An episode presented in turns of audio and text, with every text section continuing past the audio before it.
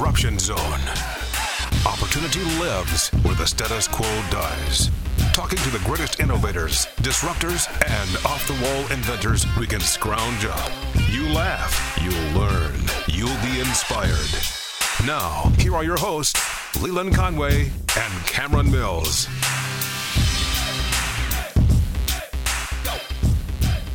So, what if we could solve the homelessness problem and the energy crisis? And we could do it in a way that those of us who support fossil fuels and personal responsibility are happy, as well as those who are more on the left side of the spectrum uh, finding themselves happy with the outcome as well. There's a guy named Michael Shellenberger, and he used to be a hardcore progressive activist. He's an interesting guy. He actually worked for George Soros. And what he found was most of the stuff that the far left is offering in terms of solutions is crap. It's stupid. It's dumb and it doesn't work. It's a total failure. And in fact, this was what sort of brought him more to the middle. He still considers himself a liberal, but then again, I consider myself to be a classical liberal. So what are you going to do, right? He's written a couple of really good books. One is called Apocalypse Never. Um, this one is about how the global warming solutions are actually not going to do anything to solve the problem, and they'll also crash the economy in the process. And there needs to be a better way forward. And he actually advocates for nuclear power, which is something that I've been thinking about for a long time. The other book he wrote, and this one just came out, was called San Fransicko. And it's about how all of the lefty uh, mostly based in California and major urban centers around the country, policies with regards to homelessness, drug addiction, crime, and other things tend to fall flat on their face. And the subtitle of this one is essentially how leftist policies are destroying America's great cities. It's really powerful. I now live close to Denver. Uh, as you know, we became friends because I lived in Louisville for so long. I'm a Kentuckian, and I've seen what's happened in Louisville in terms of drug addiction, crime, etc. Certainly in Denver, just a few miles up the road from me, it's a terrible situation.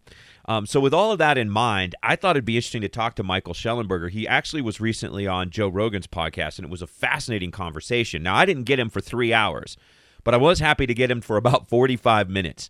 So, I want you to sit back and I want you to kind of take your partisan hat off if you have one and just think through what he says. Not everything you necessarily have to agree with, but he's on to something. He's on to something about shifting the way we fund helping those that are destitute and those that are uh, drug addicted.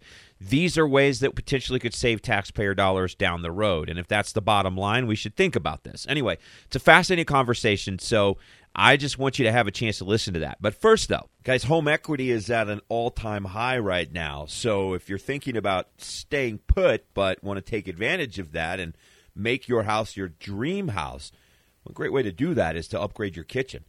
And the best way to do that is to call my friend Tim Montgomery at Louisville Cabinets and Countertops. We did our kitchen with them. It, they did such a great job that I'm pretty confident that's the reason why our house in Kentucky sold in like about a day. I mean, obviously, it was there were other elements of that property that were awesome, but when you walked in that house and you saw that beautiful kitchen, it just made people fall in love. It certainly did with us. They also did our master bath, so we used them twice. Here's the thing supply chain problems are all over the world, but not at Louisville Cabinets and Countertops. They have beautiful cabinets in stock ready to go. So if you're a do it yourselfer or a contractor, they can help you out with that as well.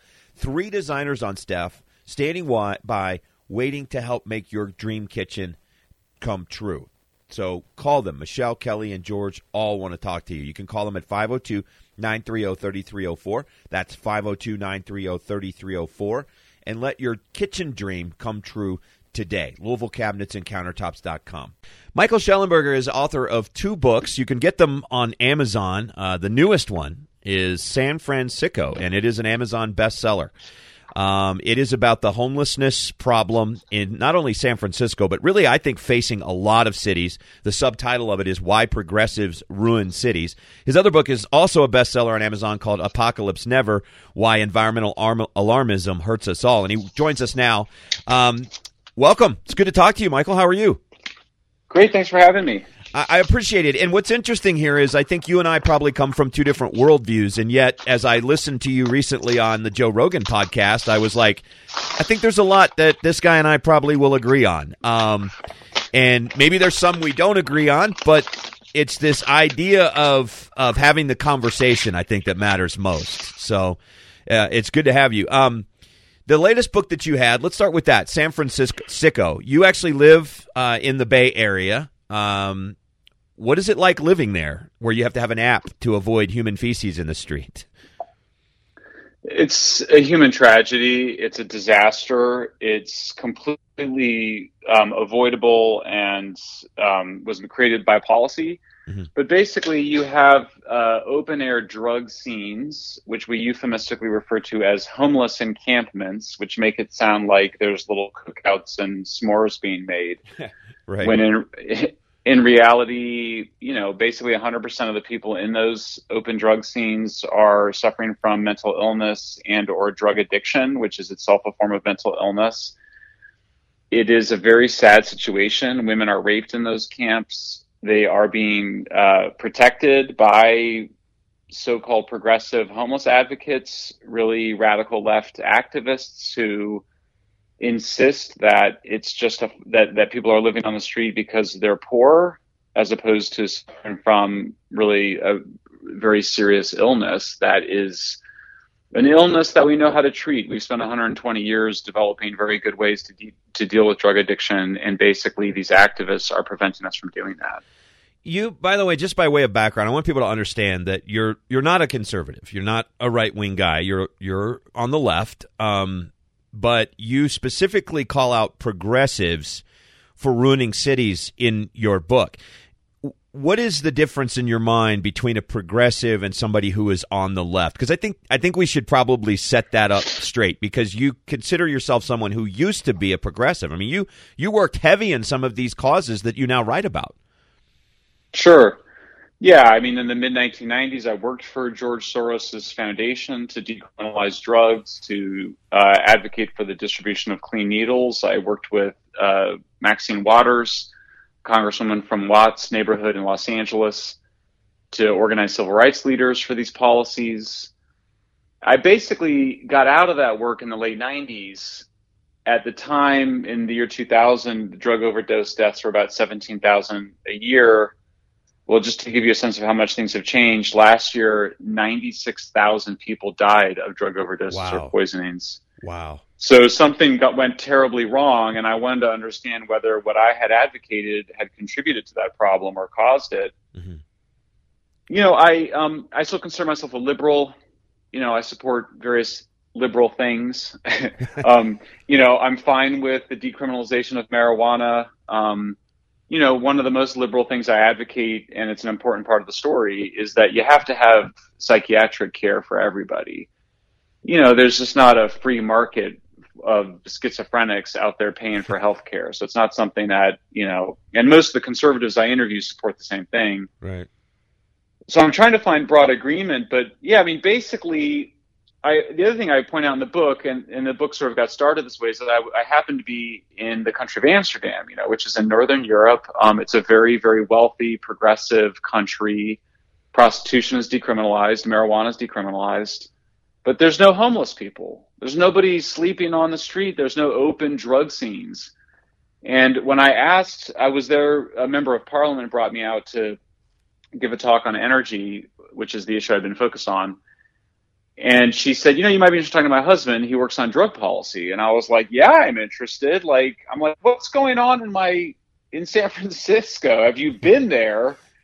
And they both, you know, they're very cosmopolitan people. Of course, they had traveled to San Francisco and he just goes, he kind of rolls his eyes and he goes, yeah, look, he's like, you got to have, when you're dealing with drug addicts, you have to have carrots and sticks. You can't just give people things without, without asking for personal responsibility Right. And I just remember thinking, oh man, like, you know, at a certain level, of course, it just ended up being kind of simple that, you know, you, it is, if you give somebody something without any condition, like you give people free housing or money or, or drugs or whatever with no condition of, of no, no, no reciprocity with taking the responsibility, um, it's not even a carrot at that point. Right. Um, and if you if you don't have consequences, like if you don't enforce the law, which is what we're doing, we're just not enforcing our laws, then you are then you then you don't have a stick. And and so basically, we just are allowing the drug addiction crisis to run rampant out of some idea that doing so is compassionate when obviously the results on the street show that it's anything but that. And what's interesting is what you report from your own eyes is that that different approach. I wouldn't call the approach of Amsterdam a conservative approach at all, but yet this is probably an area where you and I definitely find some common ground, and that's the combination of personal responsibility and compassion right? I mean, there there's a place for those two things. I mean, it's funny because you talk about how you've evolved, I guess, on some issues where you you what I admire about you, Michael, is that you assessed the situation and you said, "Wait, this isn't working." There has to be another approach. And when you found another approach, you're willing to admit that the first one was wrong. And I think one of the problems we have in politics today in America is that people are unwilling to analyze their own personal positions on things to see if the solutions they advocate actually do work in real life. And that's kind of what you did in a way. Is like, wait a minute, maybe maybe there's another approach somewhere in between here. You know, somewhere in between throwing these people out on their butt but also giving them everything and leaving them alone to their own devices. Well, you got it. I mean, I it's funny that you, you know you said it just exactly right. I mean, one of the things I would find, you know, parents struggle with what do you do about drugs and your kids, and and not just liberal parents. You know, conservative parents, all parents do, because um, you know it's not just liberal kids doing drugs. All sorts of kids do drugs, experiment. You know, one of the things is that you know you sometimes find parents. On the one hand, you get parents that kind of go well, you really can't do anything about it. You know, um, kids will be kids, or even when their kids be, get into trouble, they kind of go, well, you can't make anybody quit and everybody has to find their own bottom. That's not really true either. And so you end up with this exaggerated thing where people then, you know, they don't do it. They don't, people don't take action early enough. And then the kids get addicted. And then the kids don't work they're dedicated, you know, every four hours are doing drugs. And then their parents have no choice but to kick their to kick their kids out onto the street. I mean, that's the basic picture of how people end up on the street, right? Is that they've completely alienated all friends and family. And by the way, I'm from Greeley, Colorado. Three of my friends, I had three close friends with very serious drug problems. Two of them are dead. Mm. Um, one of them was uh, was briefly a, a movie star um, and became homeless. Um, in fact, all three of them have suffered from homelessness related to their addictions. And yeah, I mean, their parents had no choice but to basically kick them out. But you end up with this thing where you know you have a kind of, and I think it's a metaphor for how America deals with this, where sometimes we're like, well, you're going to go to jail for 20 years Right. And then sometimes we're like, go ahead and just live in the park and do heroin. Right. That that right. doesn't make any sense. You have to have it's not that complicated. I mean, if you get arrested and it's clear that, you know, you got arrested because of your addiction, you were stealing from the local drugstore and then selling the products to feed your addiction, or you're shooting drugs in public, or you're camping in public, these things are illegal. You should be arrested.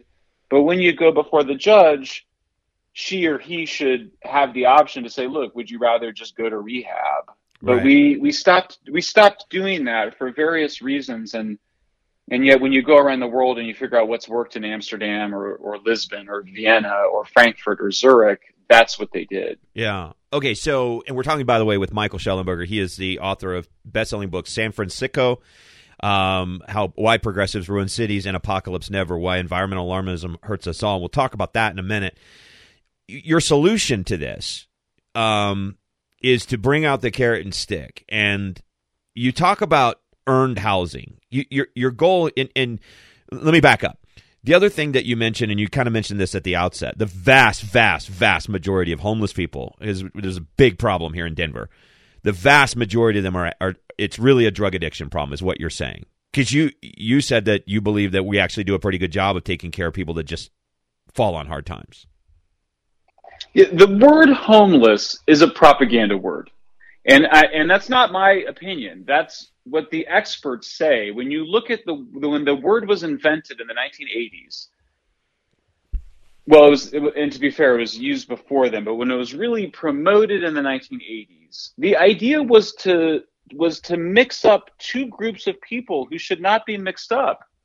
The first group of people is the mother escaping an abusive husband with her two kids. She doesn't have a drug problem. You know, she's not an addict. She doesn't have mental illness. She's just escaping an abusive husband. She needs somewhere to go for some temporary period we do a good job helping that woman, very good, mm-hmm. um, and helping people that are sort of temporarily homeless for economic reasons. Her problems are totally different, and they require completely different solutions from the person with schizophrenia, or you know, which is very serious mental illness, or from the 25 year old who got addicted to heroin, right. you know, or is a meth head. Um, I mean, I walked around. I was in Denver. I was actually there to give a talk on this. I walked around 16th Street Mall. Yeah, wow. I I was horrified by yeah. what I saw. I I walked. I'm not even going to describe it because yeah. it's so. I I see things that are so horrible. I don't even tell people. But suffice it to say, this is supposed to be a safe, beautiful walking mall. That you know, I went to this really fancy ice cream store. You know, it was really great. I walk out and I saw things that I shouldn't have seen. Right. And I and, and so that so the person you know who was uh, you know the various people that were breaking the law, they should be arrested immediately, brought to the police station.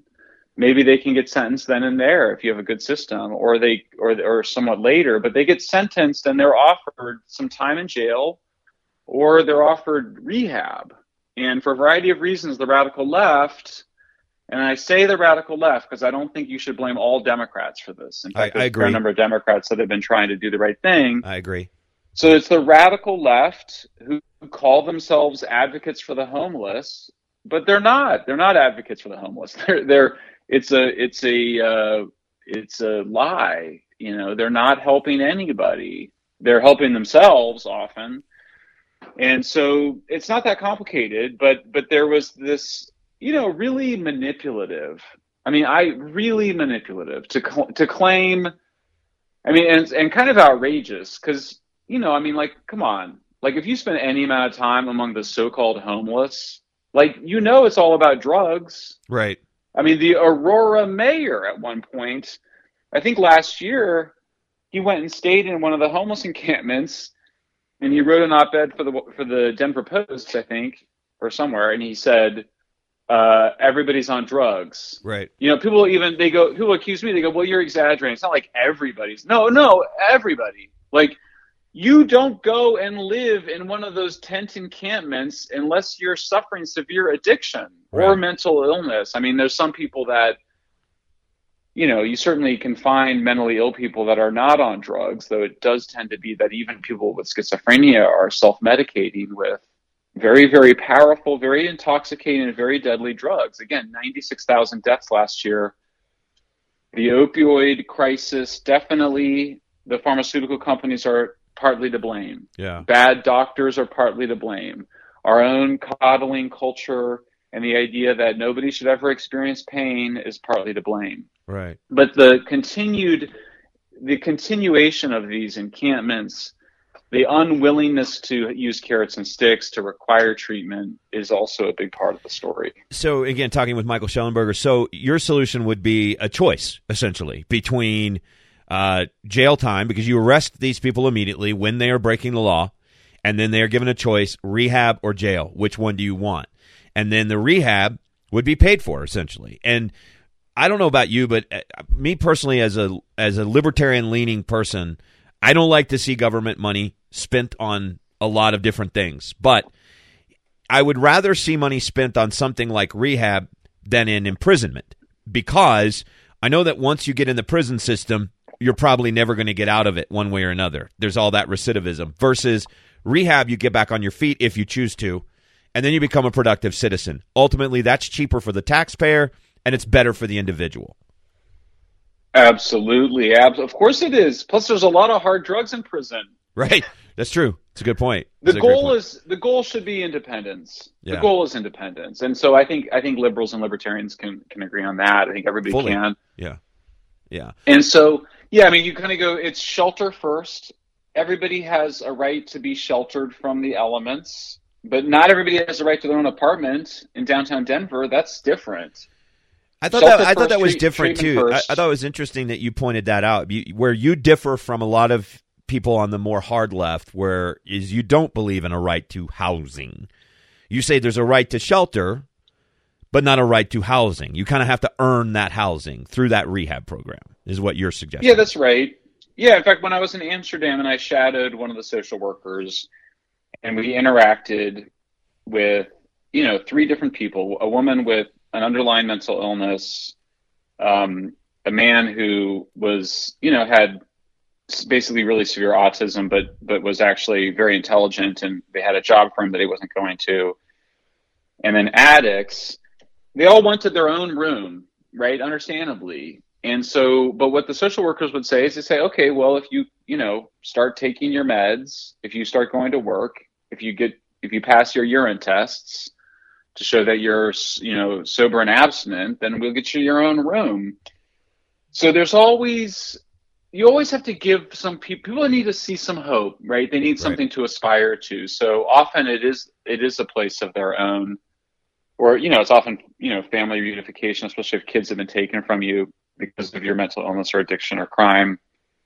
So that's the goal, and so there's much more of a sophisticated shades of gray there's room in between prison and homelessness.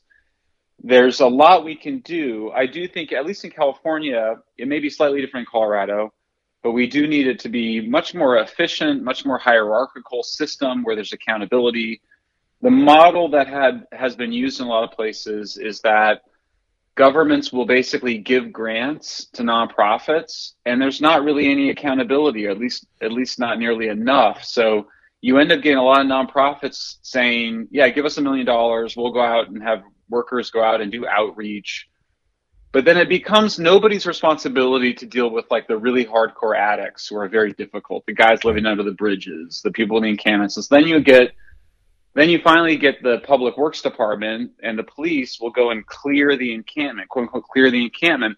But you haven't dealt with the people. Right. The people themselves, they need some, they need they need to be confronted and not just moved around which is what happens now because then then you're never dealing with their addiction and you're just going to make it somebody else's problem a few months down the road yeah you uh, you talk a lot about that in uh, your visit with joe rogan about the coddling of our society that and, and I, I appreciated your words on that that i think a lot of people because i think you and i are basically same generation right gen x and Gen Xers. Yeah, it's going to be up of to us. Of course we are. Yeah, of course we are. of course we are because because we were the latchkey kids. Yes, yes, we used that word the other day. and We are like, who uses that? But um, it's funny because uh, I, I I made a post on Twitter the other day. I was I was like, you know, we we all fell asleep eating Cheetos on the couch watching Be- Beavis and Butthead, and woke up and the world was messed up because um, it's going to be up to us to save it, whether we're from the right or the left. Oh, yeah. Um, so let me ask you this question because the title of your book is San Fransicko, and the subtitle is Why Progressives Ruin Cities. Why do they? Because you identify the problem. It's all carrot, no stick. But why do they do that? Right. Well, that's the that's the that's the million dollar question, right? I mean, that's why you need a whole book. that's why people need to go um, to Amazon right now on Amazon Prime, nineteen dollars hardcover, San Fransicko. Go do it, Amazon.com. I like absolutely, it. Absolutely, absolutely.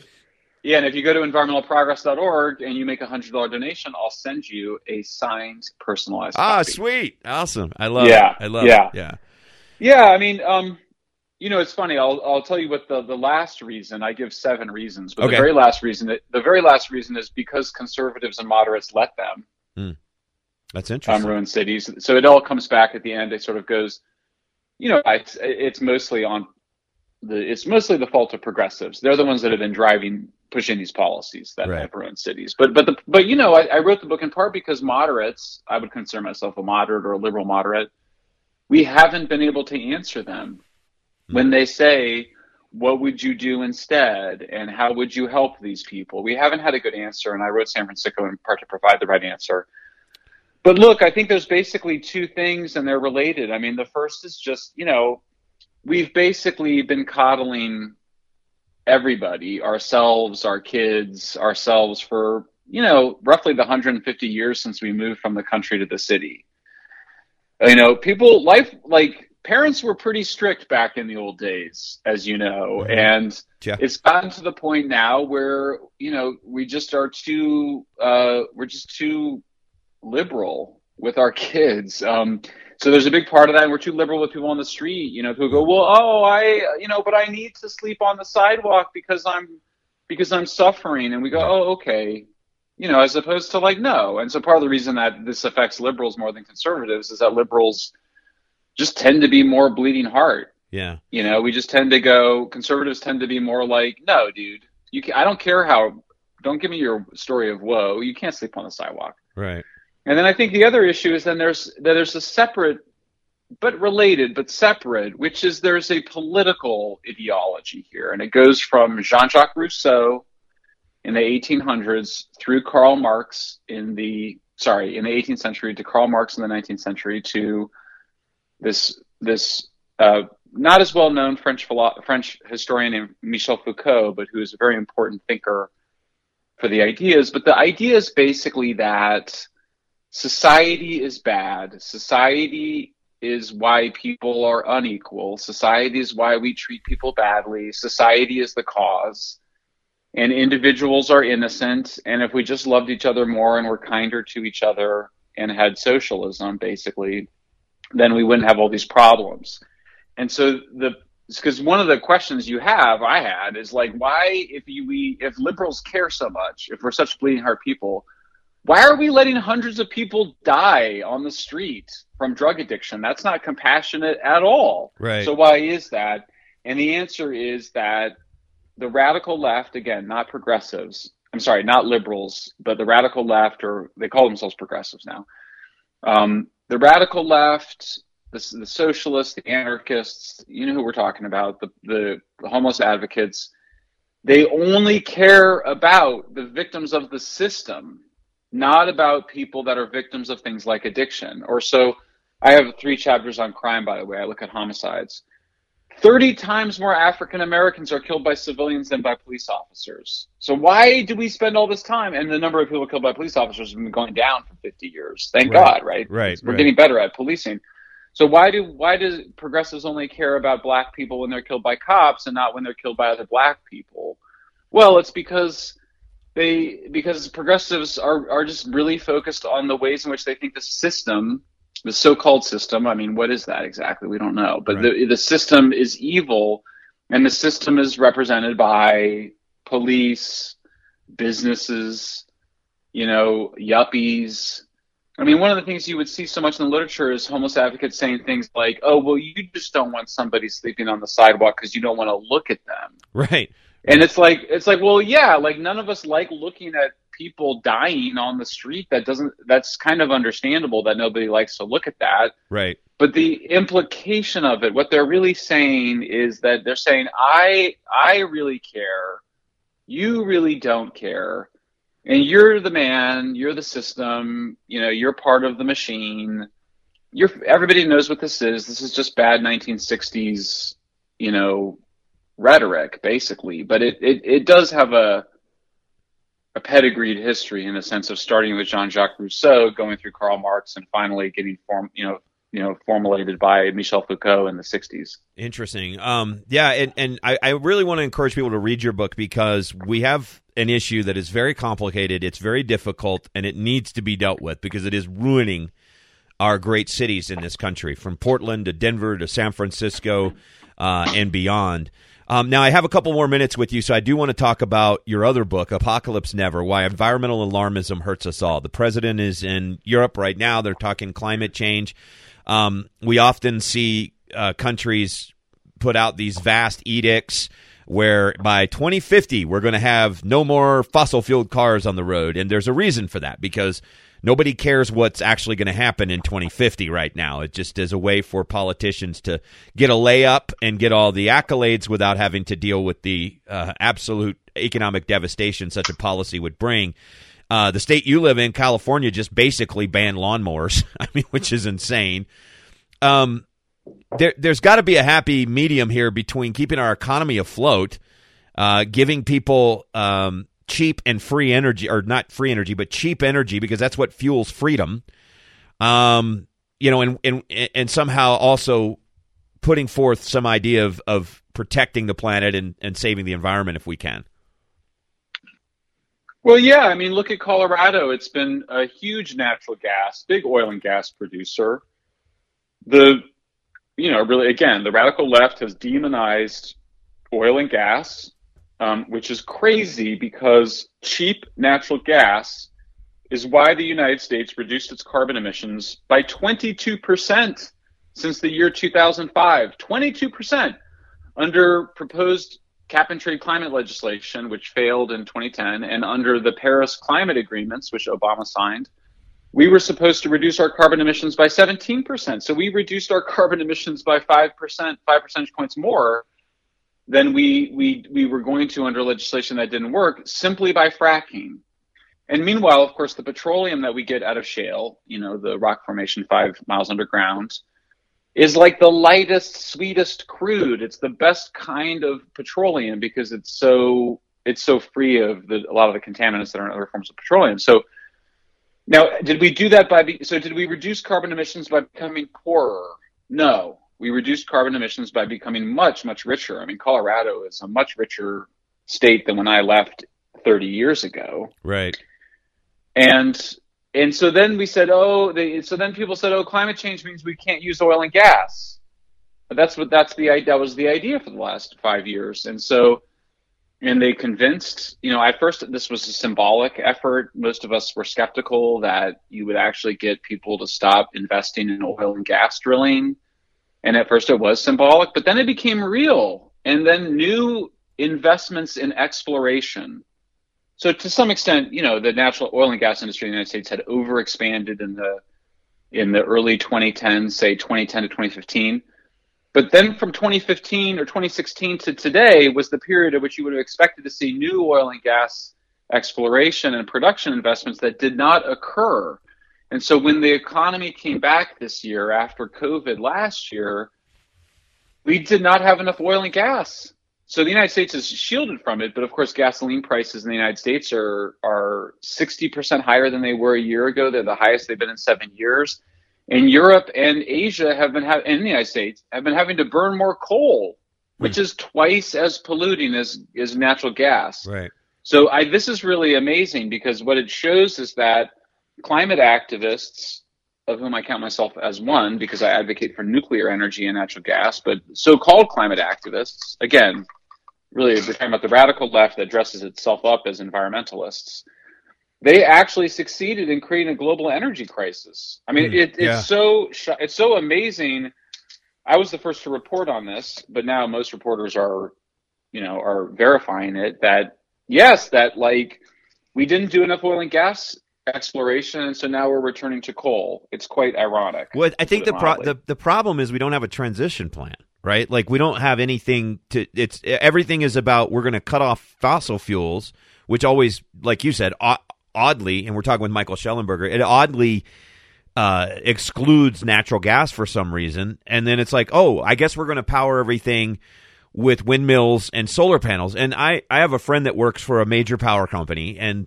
he sent me a text the other day and he said I got to thinking the other night, and so I looked at the numbers. If everyone in his neighborhood, just his neighborhood, if 25% of them, one in four people in his neighborhood, suddenly decided to get an electric car, they would all have to, you know, plug them in overnight in their house. They'd have to put in a new piece of technology to do that.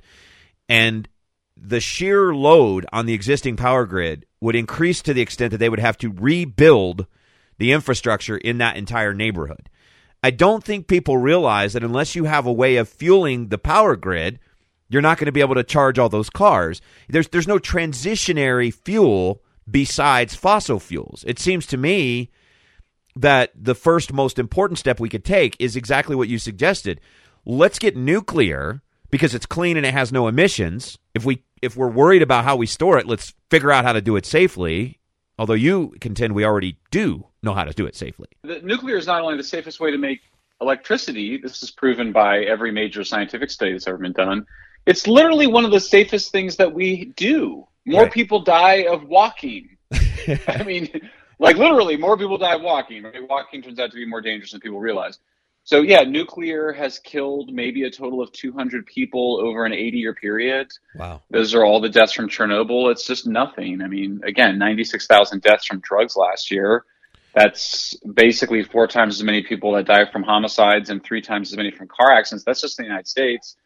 So nuclear is great. Look, there are these experimental new designs. There was one in uh, Fort St. Vrain, Colorado, when I was a boy and it was super cool. It couldn't melt down. It used helium gas as the coolant rather than water, which is what we use in most reactors. It was really cool and interesting. It was by General Electric, but it was complicated, and they they they shut it down early because it's just too complicated to run. You know, we there's most of us think that in the future, most of us that look at these technologies, we think in the future we're going to have jet planes powered with hydrogen fuels, and I'll be able to fly from San Francisco to Australia in an hour. It's basically a rocket. Mm-hmm. That's going to be great, but that's I mean that's like hundred years away. You know. We, meanwhile, we have the same basic jet technology that we had since World War II, and it's fine. It's better than fine. It's amazing. Well, and so we, we the, also don't have the the innovation to get to that point if we don't have cheap energy now in order to have an economy that fosters that kind of innovation. Well, that's right. I mean, if you don't, if you're shutting down your nuclear plants at the demand of climate activists, by the way, right, which makes which makes as much sense as going from natural gas to coal, um, then you can't have new nuclear. So you know, you you have to, you know, everything gets better. I yeah. mean, all technologies improve. You just have to do more of them. So the hang up around nuclear really has to do with Cold War fears of the bomb. I think you and I are about the same age, so yep. we remember the 1980s. Oh yeah. Um, nuclear weapons are scary. Like that's that's why they work so well. Mm-hmm. That's why they that's why they create peace between nations because they're so darn scary. Nuclear power plants are not nuclear bombs. That's you know it's different. Uh, you enrich the fuel to much higher levels with bombs. Nuclear plants, when something goes wrong, the fuel can melt. You know, but it's not a nuclear explosion. So it's just a hang up. A lot of us that grew up, you know, we were we were terrorized about nuclear energy by our parents, right, and our grandparents. Um, you know, and it is fading. I will say. I mean, on I just wrote a piece today for my Substack about why nuclear is coming back. You know, it helps to have a global energy shortage, right. But I do think there's also been an effort by by some of us to try to you know educate the public. My I have a bunch of TED talks on nuclear and it does seem to be coming back and, and it's been very inspiring. But yeah it's always it's always hard because there's just some people that are that are sort of in the grip of a phobia around nuclear. I wonder what would happen if we had if we were able to actually power like france powers 70% of their power grid with nuclear. If we could get to that level um, then you might have the infrastructure in place. If people did want to switch over to electric cars you'd have the ability to generate enough power to deal with that cheaply and safely and cleanly and then you would be talking about a serious transitionary period to a newer, cleaner fuel uh, future, and that that would be that's why I don't really take many politicians on the left serious when they talk about climate change because I'm like you're not you're not talking about real solutions. You're talking out of your butt um, at the far left that just wants you to have command and control of the economy, and that's that's where I differ with them. You know, it's I I I personally my own personal beliefs about climate change aside, I want clean air, and I don't know a single person that wants dirty air. you know, and so if there was a way we could do this cleaner and cheaply and still provide the same amount of energy that we have so we can have an economy that fosters freedom and, and upward mobility and people being able to build wealth on their own that would be the best of all worlds. Well, listen, how first of all, real quick, let's go through the ways people can follow you. The Substack, you're a journalist as well, and Substack is a place where a lot of a lot of journalists who are not buying into the corporate media um, you know transcript so to speak are getting some really interesting information out there. So how can people follow you there and, and, and explain what it is if somebody doesn't know what a substack is? Oh sure. Substack that's just the name of the website. But if you just google the words it's spelled just like it sounds substack right. Shellenberger s-h-e-l-l-e-n-b-e-r-g-e-r find me that way. You also find shellenberger md those are my initials. I'm not a doctor um, at twitter is a great way to follow me. Um, but yeah, um, yeah, Substack's great because it allows you know, uh, I give away my articles for free, but mm-hmm. it's easy to make. It's easy to become a subscriber. I think I'm charging like seven bucks a month. Yeah. And that and ninety percent of that revenue goes to the writers rather than to Substack. Cool. Um, so yeah.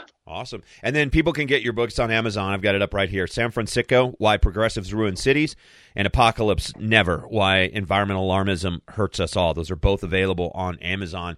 Uh, thanks so much, Michael, for uh, standing up. I know it's got to be difficult as somebody who is a moderate to left person. There's not a whole lot of place for those that actually want to have dialogue about serious solutions in today's red team versus blue team world. And so, uh, even if we don't agree on everything, I appreciate that you're out there making intelligent arguments uh, for intelligent solutions. So uh, we need more of that, not less. All right. Thanks for having me. I found the guy fascinating, especially the stuff about nuclear. Um, well, actually, both. I mean, I really think he's a brave guy to be considering himself still a leftist and or at least a liberal rather. He's more of a centrist but i think he's a brave guy to write this because he comes from that world. I mean having worked for a guy like uh, george soros and his foundations he comes from that far left activist world and he's seen on the other side of it that these policies simply don't work. So fascinating conversation. Uh, share it with your friends if you can all right, guys, hope you enjoyed this episode. It was made possible by my friends at Louisville Cabinets and Countertops. Tim Montgomery and his work crews have a work ethic and a craftsmanship value second to none. That means second to nobody. I've seen them work. I know what their work ethic is. It's why I believe in them. And I also know what the quality of their craftsmanship is. That's also why I believe in them. We had an ugly, unusable island in our kitchen, and they made it usable and beautiful. The work they did, I'm confident, is one of the main reasons why our house sold in less than a day when we put it on the market in Oldham County. These guys are fantastic. And they have three designers on staff to help make your dream kitchen come true. George, Kelly, and Michelle are standing by, waiting for you to call at 502 930 3304. See some samples of their work at LouisvilleCabinetsandCountertops.com. And you know, we're hearing about supply chain crisis all over the world right now. That's not the case at Louisville Cabinets and Countertops. They have beautiful cabinets in stock now, ready to go. Go to the cabinet section of their website, click on in stock cabinets, and look at all the amazing, beautiful styles from modern, like sleek, clean lines to beautiful country style and everything in between, shaker and everything in between. So check them out. You can see all of that online and they're ready to go. So if you're a contractor, do it yourself, or, or you just already know what you want, there's not going to be any delays in your project with Louisville Cabinets and Countertops. Check them out again, 502 930 3304 or LouisvilleCabinetsandCountertops.com. If you're in Louisville, Oldham County, or Southern Indiana, this is the place to go. Check them out again, LouisvilleCabinetsandCountertops.com. And I want to thank you. Thanks for listening. Uh, the podcast has gotten so many downloads. It's really nuts. We're approaching 100,000 which is crazy. And I appreciate you. And I know that the last couple of months we haven't had a whole lot of episodes, but it's coming back. We're getting adjusted to the schedule. Uh, you know, I my new radio show. Uh, and that's kind of um, complicated things for a little bit for the last couple of months. But we're we're getting in the flow here, so we're we're good to go. Anyway, thank you for listening. You can download the podcast and subscribe for free on Apple Podcasts, Google Play, or iHeartRadio, and then you can share it with your friends. You can carry me around in your pocket. Thanks to Dynamics Audio Productions for their help with the program as well um, with the audio side of things. And thanks to my co host and co executive producer, who we haven't heard from in a while. So I'm going to bug him about that, Cameron Mills. And again, thanks to you. Follow me on Twitter. It's at Leland Show and at what is our uh, Twitter on that? At Zone Disruption. Sorry, somebody stole the the uh, zone uh, the disruption zone. And then on Instagram, it's at Great Lelondo and at the Disruption Zone. Thanks for listening. I am Leland Conway, the Disruption Zone.